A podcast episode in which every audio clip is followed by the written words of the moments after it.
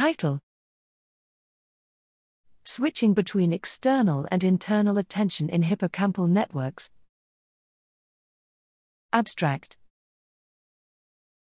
Everyday experience requires processing external signals from the world around us and internal information retrieved from memory. To do both, the brain must fluctuate between states that are optimized for external versus internal attention.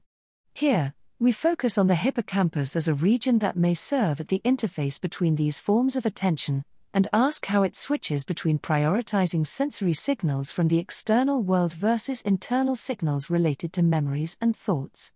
Pharmacological, computational, and animal studies have identified input from the cholinergic basal forebrain as important for biasing the hippocampus towards processing external information, whereas complementary research has suggested the dorsal attention network, DAN, may aid in allocating attentional resources towards accessing internal information.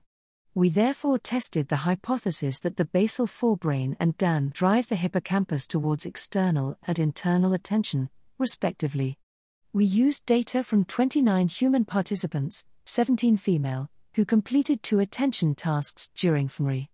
One task primarily required external attention, explicitly instructed task, the other required switching between external and internal attention, memory guided task. We discovered that background connectivity between the basal forebrain and hippocampus was stronger during the explicitly instructed versus memory guided task.